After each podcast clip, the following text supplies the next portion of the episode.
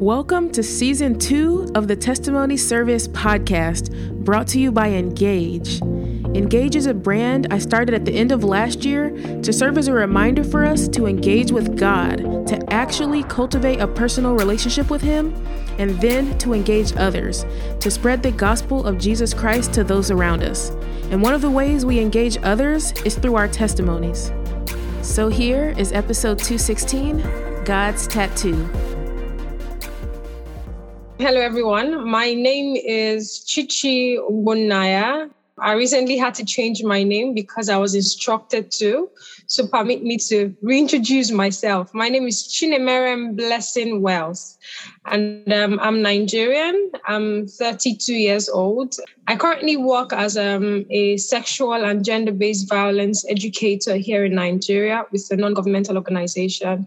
And then beyond that, my nine to five, I also organize various events um, for young women and girls basically inspiring them to live a chaste, focused, and um, purposeful life.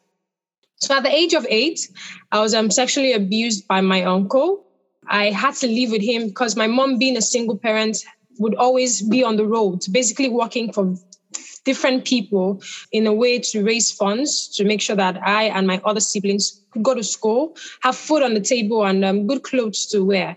So at this point, she was gone for a very long time, and I had to move in with um, an uncle who was a deacon in the church we worshipped in at the time. And, you know, he started with grooming me because that's something, um, working in the sexual and gender based violence space now, I have an understanding of this uh, in hindsight. I understood what my uncle was doing with me at the time.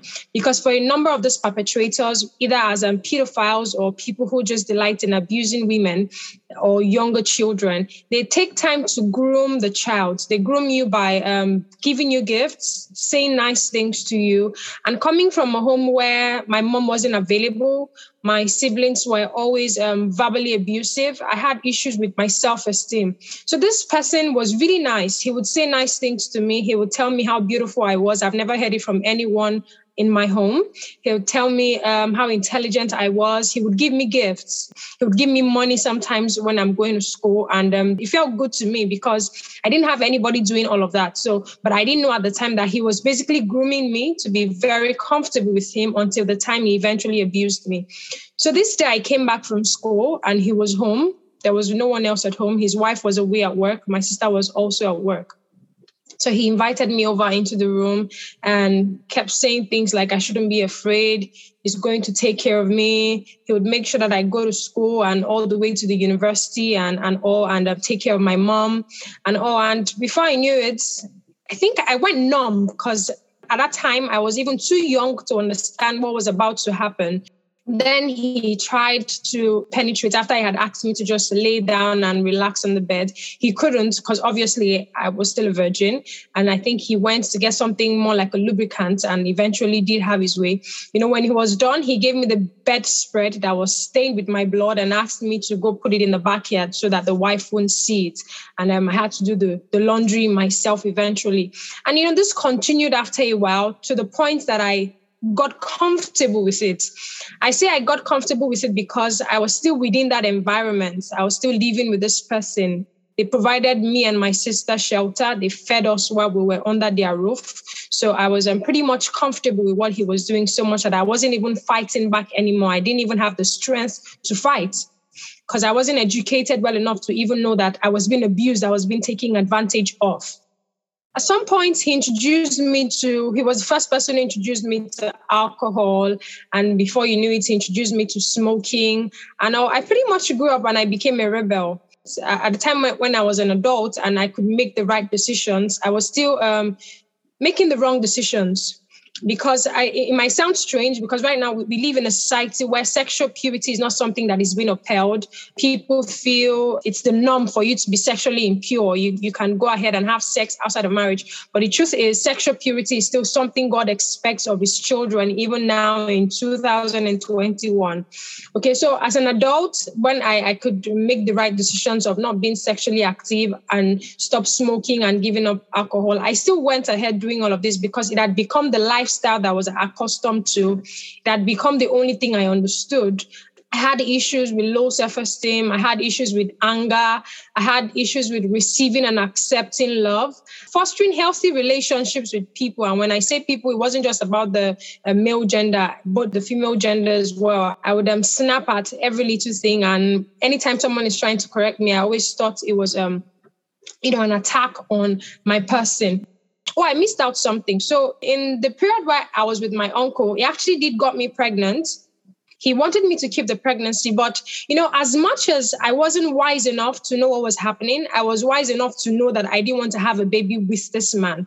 So i told him i wasn't going to keep it i wasn't ready to have a child and and all of that. And um eventually he made arrangements for me to get an abortion which i did. And i think it was at that point that i started seeing some type of light and i basically left that environment. And thankfully, my mom had to come back to Lagos at the time. So I moved um, back home with my mom and my other siblings. So in 2010, I was with this guy, awesome dude, accepted me the way I was. And um, we were sexually active still in the relationship. He was a Christian, but of course, he didn't have any issue with being sexually active. So on this day, he invited me over to his church. They were having um, some sort of event and, you know, the thing is, I really can't remember everything that happened during the conference, but I did remember that they had some sort of mini concert and young people coming to perform, to sing to God, to worship. And they did it so wholeheartedly, so effortlessly. Some were even crying. And to me, it was strange. It was, it was just very new. And in my heart, I kept having a conversation with myself. I think it's later that I realized that God is always with us. He has always been with us. Will always be with us. Um, when things are good, when we acknowledge Him as a father or not, He's always there. Okay, the Holy Spirit is ever present, but until we become conscious of His presence, that's the only time we can access the strength that is available with His presence being, being there with us. So I, I didn't know at the time that, of course, it was the Holy Spirit that I already had then that I was having a conversation with on the inside of me that is this real? Are these people um, really worshiping God for real? Are they really feeling what they are doing, crying and raising hands? I say this because prior to this particular um, event, I had attended some Christian conferences in the past where the young ministers once they leave the stage they go back they go outside the church and you see them um, lighting cigarettes and some taking alcohol. Some even have to take alcohol before performing. So for me i was like this is just fake. You people come and lift holy hands and behind the scenes you're doing something different. But for this particular event in 2010 it was different you know? So i was having this debate. I was asking myself questions. Could this be real? Or this is just some charade same as what i had seen in the past before now where they just come on stage and act all pretty, lifting holy hands, and behind the scene, they are drinking and smoking and all. And after the ministration of this um, young artist, the pastor came on stage and the sermon began. Honestly, Martina, I can't recall what the message was about, but I did remember the scripture that day was Matthew 6 33. And it says, um, Seek ye first the kingdom of God and his righteousness, and every other thing shall be added unto you. And there I was, you know, um, asking God questions. Every time I get to narrate the story, it's, it's usually very emotional for me. You know, because at this time in 2010, I was already a secondary school dropout. Um, I think it's called high school in the US or something. Yeah, I'd, I'd already dropped out of secondary school when I was in my second year, senior second year. I'd given up on a whole lot of things. I ran away from home. I was living with this boyfriend of mine, and shortly between his place and some other friends. I was already taking marijuana at this time, still smoking and drinking heavily. Whenever I'm depressed, it was alcohol. I would have sex with this guy. Whenever I'm sad, it was alcohol or I'm having sex with this guy. When I'm happy, it's either I'm having sex with this guy or taking alcohol and smoking. And basically, that was what my life was about this time. And when the pastor read that scripture and he said, Seek ye first the kingdom of God and his righteousness, and every other thing shall be added unto you. There on my seat, I started asking questions again and basically telling God and asking, asking, now being conscious and really having a conversation and saying, Are you saying that if I seek you first, you can make my life beautiful again? You can take all of this mess that I have made and make something beautiful out of me. And for every time I ask that question, he says yes. And I'll ask again, are you sure if I seek you first, I can actually get back to school? You can re- reunite my mom and I and, you know, make me happy and whole again. And I would hear the response, yes. I don't know how I got to the stage that day, but I knew the altar call was made. And there I was in front with everyone else that came out that day. And I, um, said the words that the minister had preached, and um, then began my journey to wholeness. That began my journey to self discovery. This happened between um, October and November of 2010. I got admission that same year into the university because I had I'd been writing exams. That's um, the, the WAEC exams here in Nigeria. I've been writing exams, and um, the, the first two I wrote were a mess. So I took another one, and the results came out really nice. I applied and got admission into the university um, in 2011. I, I got admission into the University of Ibadan here in Nigeria, and I started my journey. You know, so getting into the university was um, a new life for me was a new world because I mean, getting into these four walls where I, am meeting with total strangers, people I'd um, never met before. It was very difficult because I had people who were genuinely showing me love, but I'd come into that four walls with so many baggages things I hadn't dealt with. Yes, I'd given my life to Christ. I answered the altar call, but there was really no one to mentor me, to teach me how to study the Bible, how to pray, a whole lot of other things that a new believer needed to know. I have this particular friend, and I'm so thankful to God that she stayed through because um, she's she's one of my closest friends now. And she would come then, and she was genuinely showing me love, but because it wasn't something I was used to, I'd always been in abusive environment. I've always had friends who were taking from me but never giving to me, and here I was, this amazing young girl, giving me things, you know, just spoiling me with love and I couldn't accept it because I thought I wasn't deserving of it. I thought maybe was she needed something from me because I've had people even whilst I was in secondary school who had um, lured me into lesbianism by being nice to me and all, and I funded with that a bit. Okay, so I thought that was what this person was doing. But I really thank God because at some point I had to be deliberate with my growth um, I had moments in my first and second year where I fell back into the scene of um, fornication. It wasn't like I was dating these people. I just got comfortable with them. They were nice to me. And before you knew it, sex was something, was my way of saying, oh, thank you. I appreciate you and all. Um, but I remember one time I eventually joined a campus fellowship and I was attending services and started reading the Bible gradually. It wasn't interesting at first. I didn't understand anything I was reading at first. I grew up in a Christian home, right? I was always going to church, but um, the fact that you were born into a Christian home or you get to go to church with your parents every day doesn't necessarily mean you understand what is, what is being done for every time you go to church with them. And, and that's why they say it's a personal relationship. We all need to go to that point where we take responsibility for our relationship with God. We need to take responsibility for our spiritual growth. Yes, my mom could have been a pastor or whatever, but the truth is, when I become an adult, God is not going to be asking my mom about my salvation. He's going to ask me. So I need to take the responsibility of growing spiritually. So this day I went to um, there's a lawn we call it um, the chapel ground. It's a very big place where um, students go to pray. We have um, students who are Islam and we have students who are Christians who go there to pray. So I started following some people to the lawn to pray, and on this day I was there praying and. Um, somebody came to me with a word of knowledge and says the holy spirit wants me to study the person of joyce meyer so I said, Oh, awesome. I know her. I've watched a couple of her broadcasts on TV. I've stumbled on some of her books, but I've never really paid deliberate attention to her person. So when this person told me this, I thanked him and um, we continued praying that day. And I went back home. And that was how I started um, deliberately feasting on materials from Joyce Meyer. And for the first time, I saw someone who had gone through my own experience, though in a different world, though it was her father this time. Prior to that time, I always thought I was the only one with the issue of being sexually abused being um, introduced to the person of Joyce Meyer, I realized that, oh, someone had actually experienced this. And um, her books did help me grow in my work with God, in um, rebuilding my self esteem and seeing myself the way God sees me.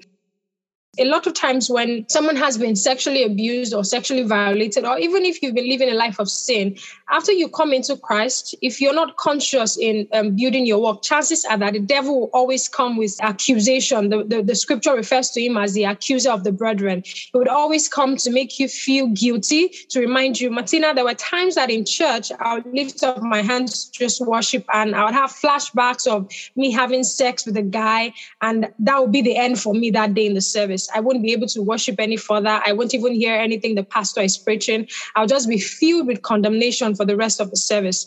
You know, but as I began to study these materials by Joyce Meyer, as I began to read her books, read her messages, and also read the Bible, I began to see myself the way God sees me. I began to see that if any man be in Christ, indeed he is new, he's a new creature. All things, everything that they have done in the past remains in the past. Everything has become new as long as you are now in Christ, which is why once you're born again, you go through the, the baptism and, and you know it shows that you have died to your old life and now you are alive in Christ Jesus the more I studied the word of God, the more I had the understanding that it's not about me. It's not about anything that I'm able to do or not do.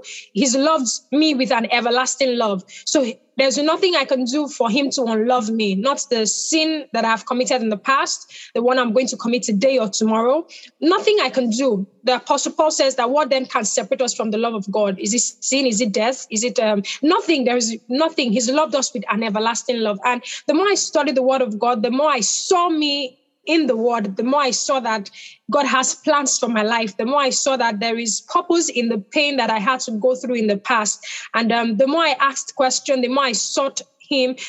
Gradually, I began to grow in my faith. I could boldly declare that I'm born again. I could tell people um, that I'm, I'm now a Christian. I had to disconnect from my friends from the past because a lot of times when God is starting something new with us, He would need to separate us from the old right? And he's not going to come from heaven to do that. You would have to take that responsibility on yourself to say that, okay, I'm starting this life. If you say you want to live a chaste life and you're hanging around friends who are always talking about having sex, who are always talking about porn, who still masturbate and all of that, chances are that you will fall back into that sin. Okay, the scripture says that um, do not be deceived. Evil communication will corrupt good manners. So you can't hang around people who haven't come to the light that you are in now and expect that you would grow spiritually. It's only a matter of time that they will draw you back into that sin. But as you isolate yourself from them and you work on your own self development, you just might grow to that point where you can now witness Christ to them,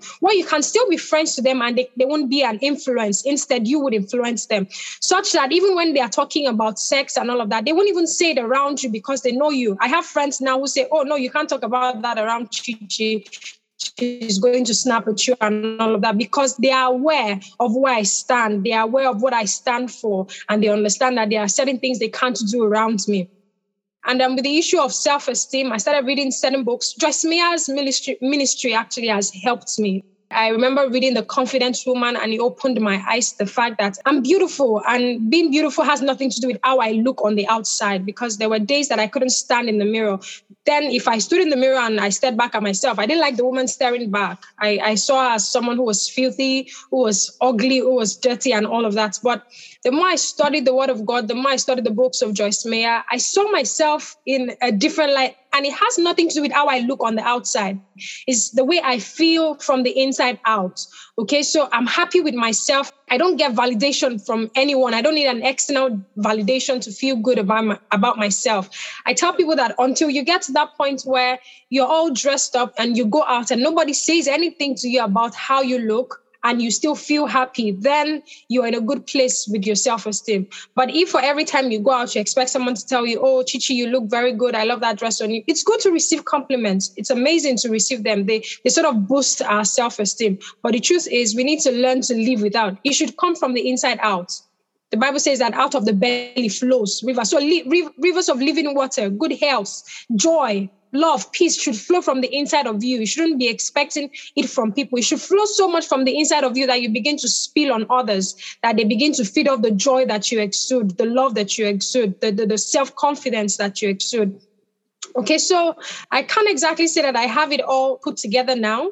In the words of Apostle Paul, I do not consider myself having attained, but there is one thing that I do is I forget the things that are behind and I press towards what's ahead. And that's um, living a life that glorifies God. And that's witnessing Christ to as many people that I come in contact with, from the things that I do on social media to um, my conversations, one on one conversations with people, to being open to invitations such as yours to share my story and let people know that God is love the entirety of the gospel is love.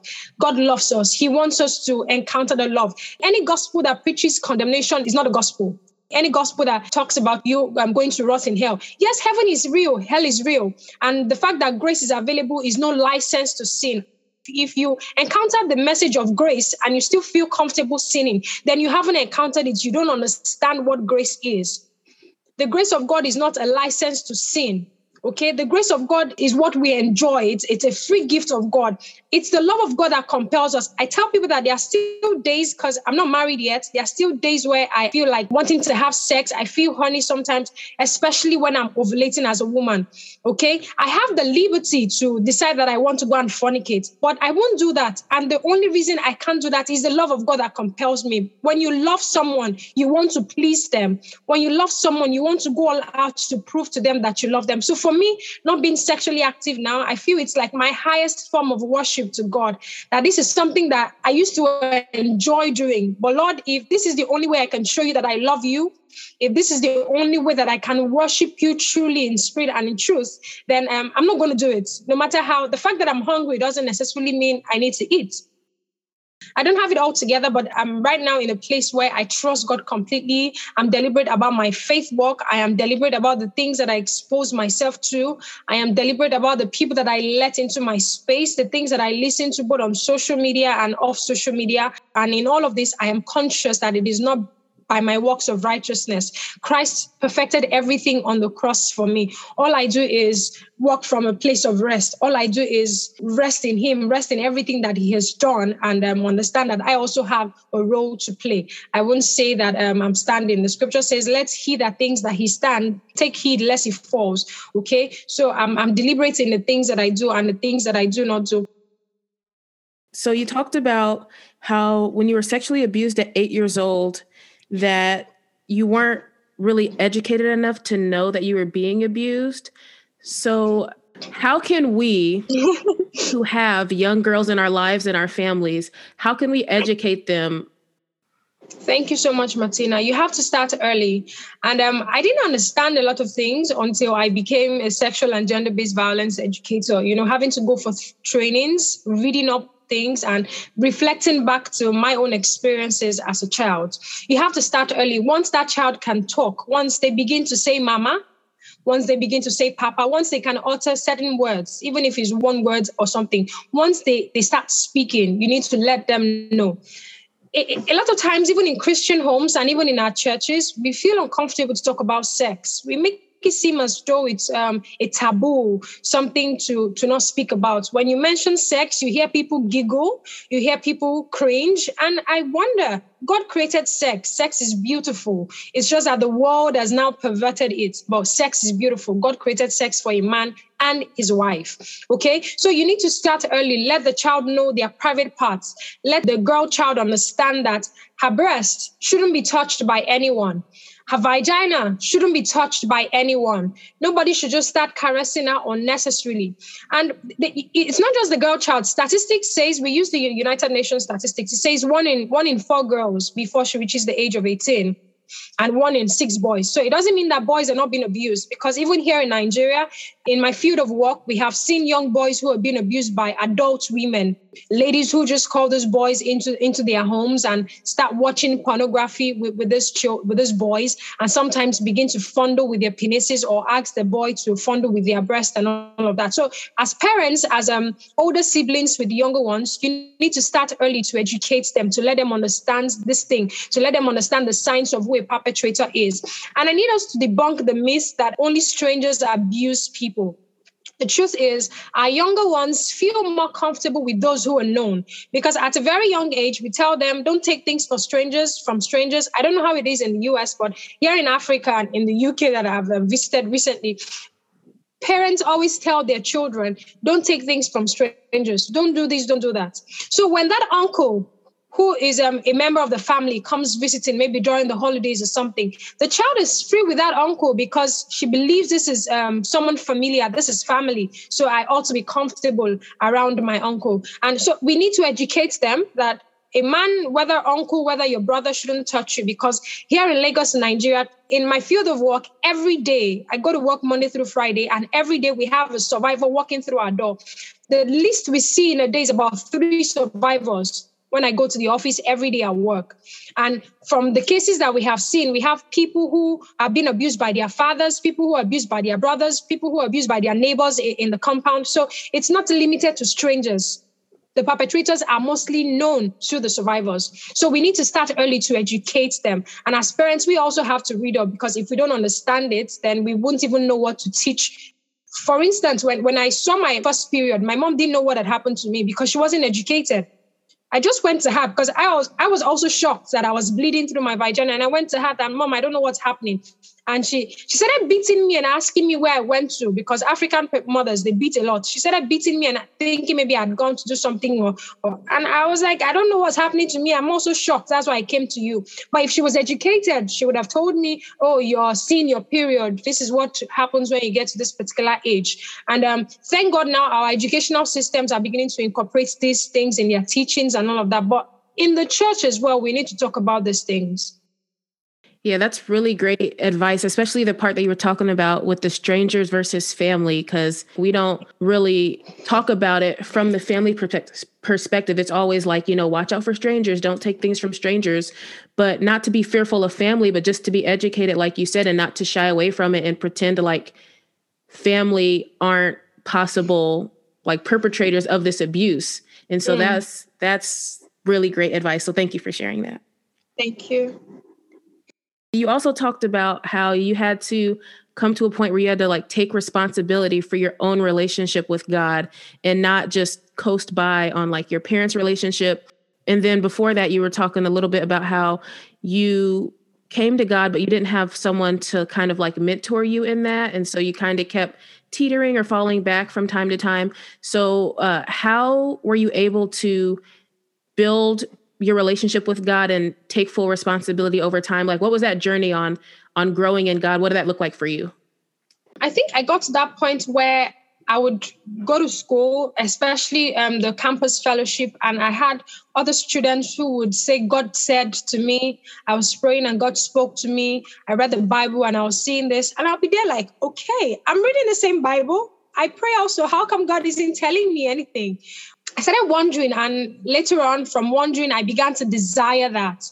The Bible says that God grants the desires of our hearts, especially when they are genuine, especially when they are desires to honor Him, to, to help people, to bring about a change. God honors such desires. If it's um, a perverted desire, if it's a desire to kill, steal, and destroy, He won't honor that. But as long as He sees that genuine hunger, He says, um, Those who test shall be filled. So if He sees that hunger, if He knows that indeed this person wants this, He gives it to you. So I guess God really saw that desire because at some point I was like, God, I want to be able to hear you too. I want to be able to confidently, not necessarily come at um, com- public conversations to say, oh, God said to me, but I needed to have that experience for myself because I started doubting, okay, I was speaking in tongues already. Could it be that the tongues I was speaking in at that time was fake?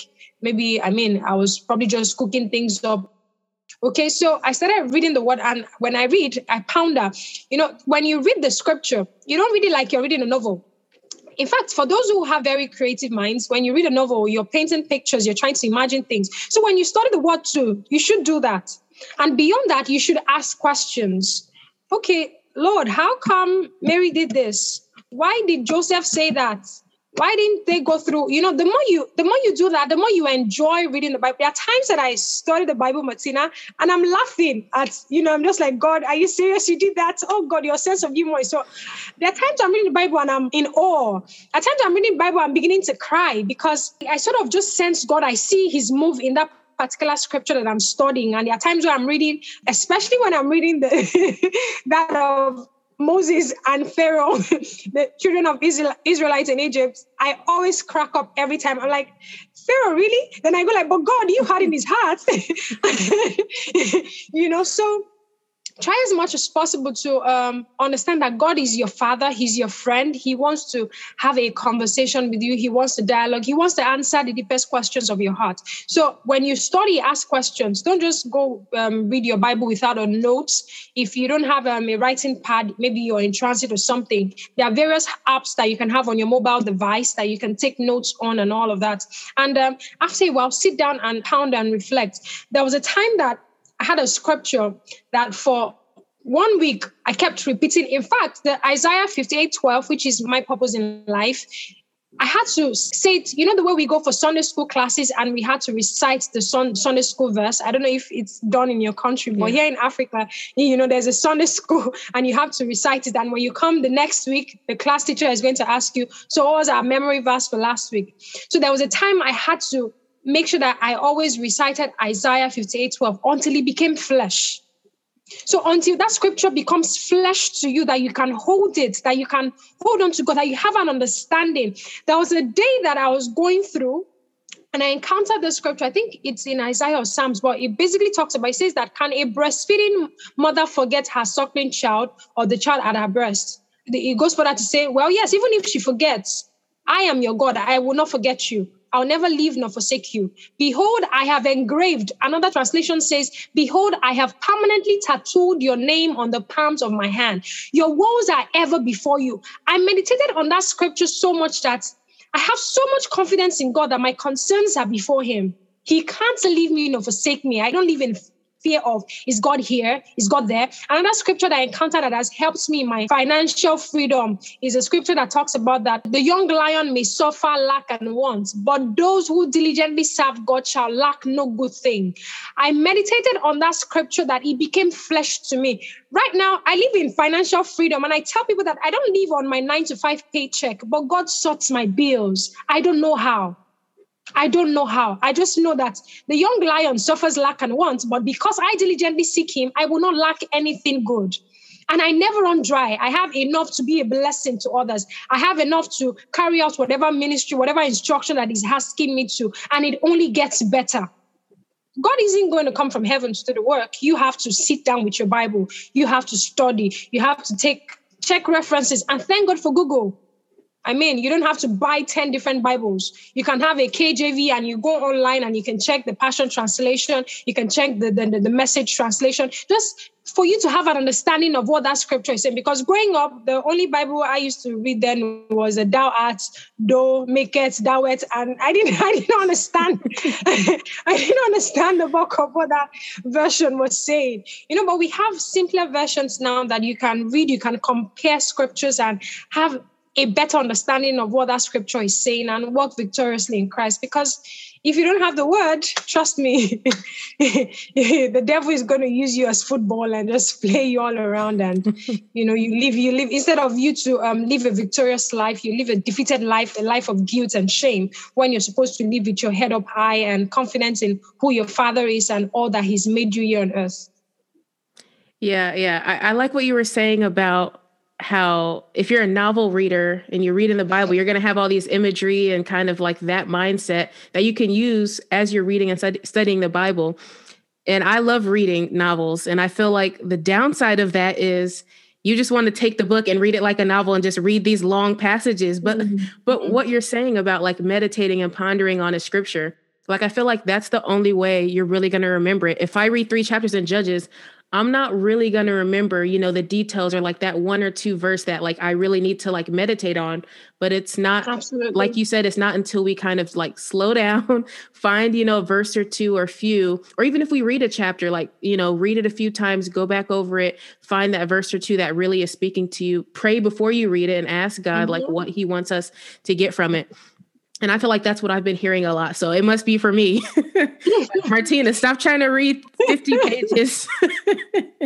when the enemy comes at me with something, I'm not going to quote the 20 pages that I read yesterday because I don't, yeah. no, not at all. Yeah, what were you saying?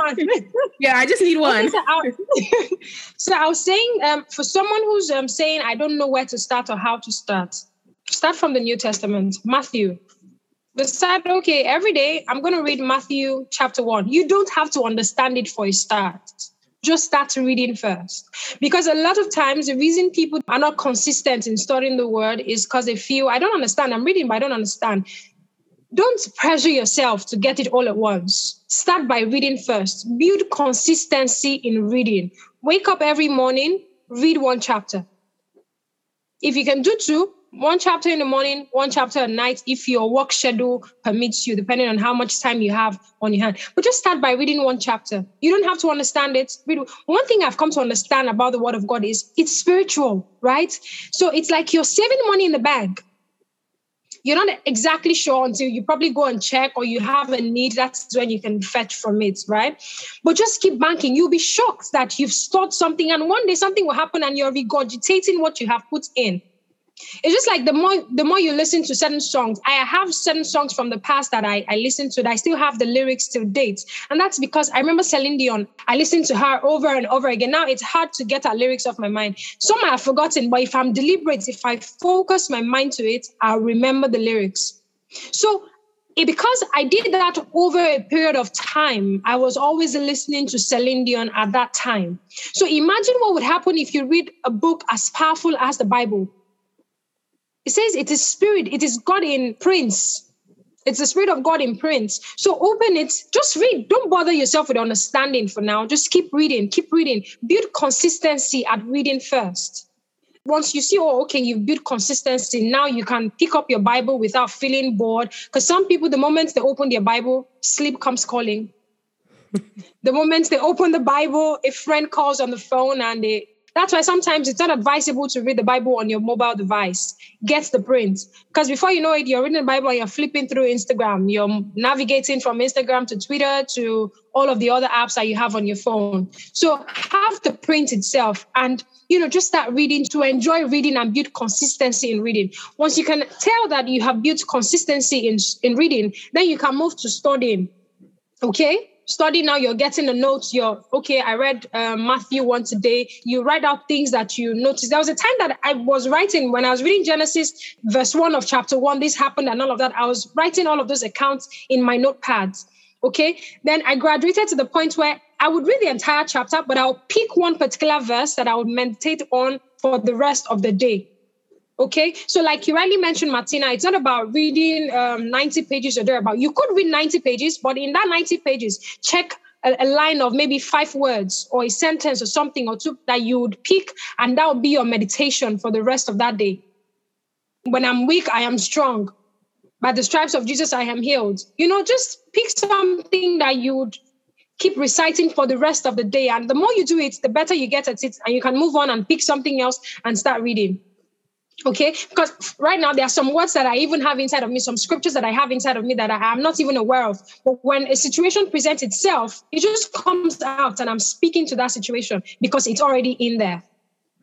Yeah, absolutely. Like I've been in church my entire life and there's scripture. So I like how you were saying, kind of comparing it to like a bank account. Like you're making these deposits without, you know, even yeah. really realizing how much is really accumulating. But in the moment that you need it, it just comes up like that. And so there can be times where I don't know, someone will I can be talking to someone or they're going through something and I'll be trying to encourage. I don't know. It always works when I'm talking to someone else. Maybe I need to start talking to myself, but um, a moment where someone needs encouragement and I'm like pulling up all these scriptures and I'm like, how do I even remember that?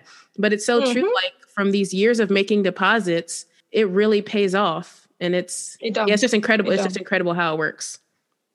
And yeah, yeah, the Bible's not boring. Like the more you read it, you're no. just gonna you're just gonna be laughing and crying and doing all types of stuff. Like I'm reading Judges, and I think yeah. that's one of the most interesting books. Like uh, yesterday, I was reading, and this guy Judges they go through so many different characters. I don't remember, and then their names are so complex. I don't remember the name. But this Very, trust yeah. me, I don't bother with the names. this this one guy, he was like praying like I don't know, God deliver me or whatever. And if you deliver me, when I go back home, the first person to come out and greet me, I will give them up as a living sacrifice, sacrifice to you. He goes home and his daughter mm-hmm. comes out and then he starts crying and rips his clothes off. Oh my gosh, God, no, what? But he prayed and he was serious. And so he actually went through on his promise and had to kill his daughter. I'm like, and so that just showed me like our prayers are powerful. Life and death is in the power of the tongue. And God will answer our prayers. According to his will, but he'll answer it to the T. If you pray, God, when I come home, whoever comes out, I'm going to give him to you. Like, he didn't have to pray that prayer. He set himself up. But but yeah, the Bible is so interesting. And yeah, there's stories like that. And then there's obviously those pieces like like we're talking about that you can just mm-hmm. grab out and meditate on. So this conversation with you is definitely reinvigorating that for me. And so I know that this week is going to be a great week of Bible study and meditation. And so um, Thank you again. Tell us Thank your new you. name one more time. What is it? My new name is Chinemerem Blessing Wealth. Yes. All right. I love it. Well, thank you again so much. I really appreciate you taking the time out. Thank you, thank you so much for having me, Martina. Thanks for listening to another episode of the Testimony Service podcast. If you'd like to share your testimony on an upcoming episode, visit www.martinanicole.com slash podcast. If you're listening to this on Apple Podcasts, please leave a review. It'll help get these testimonies to more ears. And if you haven't already, be sure to subscribe on your favorite podcast platform so you never miss an episode. We'll be back next Wednesday, so here's a sneak peek for you. And I was like, oh yeah, we're not going to this again. So I tried to grab my purse, tried to get in my car to leave. And I remember he came to my car, literally jumped in the passenger seat and put a gun to me and told me to leave.